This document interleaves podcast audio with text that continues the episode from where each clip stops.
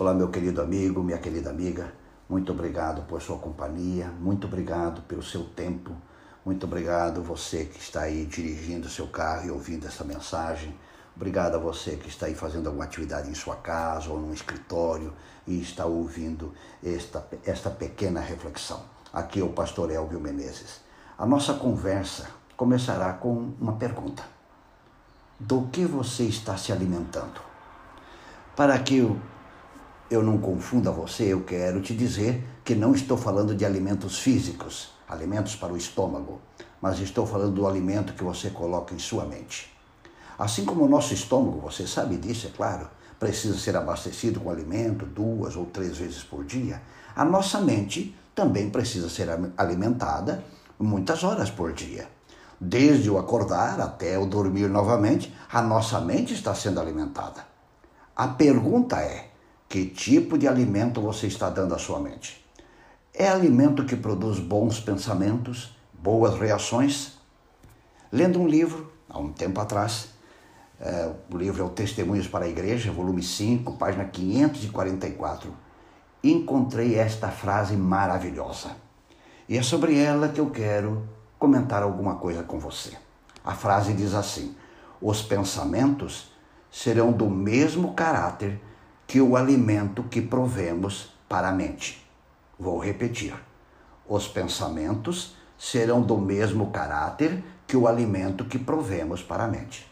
Então, Deus está revelando, ou revelou, que os nossos pensamentos são apenas um reflexo do alimento que provemos para a nossa mente. A pergunta que eu preciso fazer novamente é: que alimentos são oferecidos no mercado para a nossa mente? Filmes com muita violência, sexo e drogas. Muitas pessoas se alimentam é, desse lixo por várias e várias horas. Filmes pornográficos consumidos por homens e mulheres. Música com letra estimulante, com letra sensual, é, provocando, estimulando o uso de drogas, rebelião e desobediência. Noticiários, não mais com a finalidade de informar, mas formar cabos eleitorais. Hoje muitas pessoas se alimentam das ideologias políticas e de seus políticos de estimação.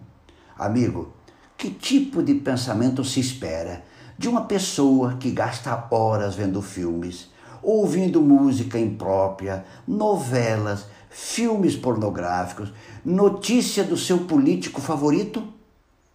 Você acha que serão pensamentos de respeito, humildade, honestidade, fidelidade ao esposo e à esposa? Você acha que vendo todo o lixo produzido pela televisão e internet, será possível ter pensamentos de paz, de humildade, trabalho honesto e respeito às pessoas? Meu querido amigo, se você quer ter bons pensamentos, coloque boa comida na sua mente. Escolha alimentar a sua mente com alimentos corretos. Infelizmente, muitos produtos oferecidos em nossa sociedade e nas mais diversas mídias não produzem bons pensamentos.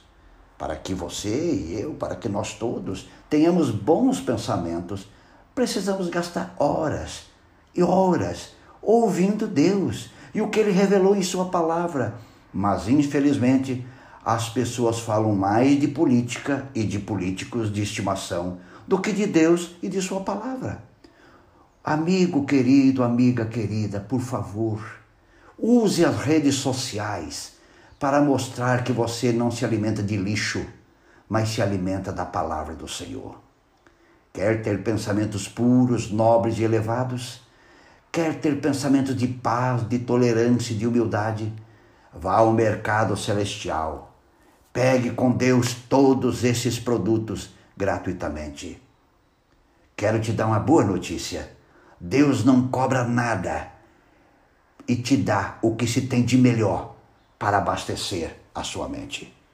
Vou repetir o pensamento que comecei essa pequena reflexão. Diz assim: os pensamentos serão do mesmo caráter que o alimento que provemos para a mente. Ouve, fala e vê violência. Vai ser agressivo? Isso é uma lei. Ouve, vê e fala palavras baixas. Vai ter pensamentos imorais e sensuais. ouve, lê e fala o que está na palavra de Deus, vai ter pensamentos de paz, de amor, bondade, mansidão, tolerância e paciência.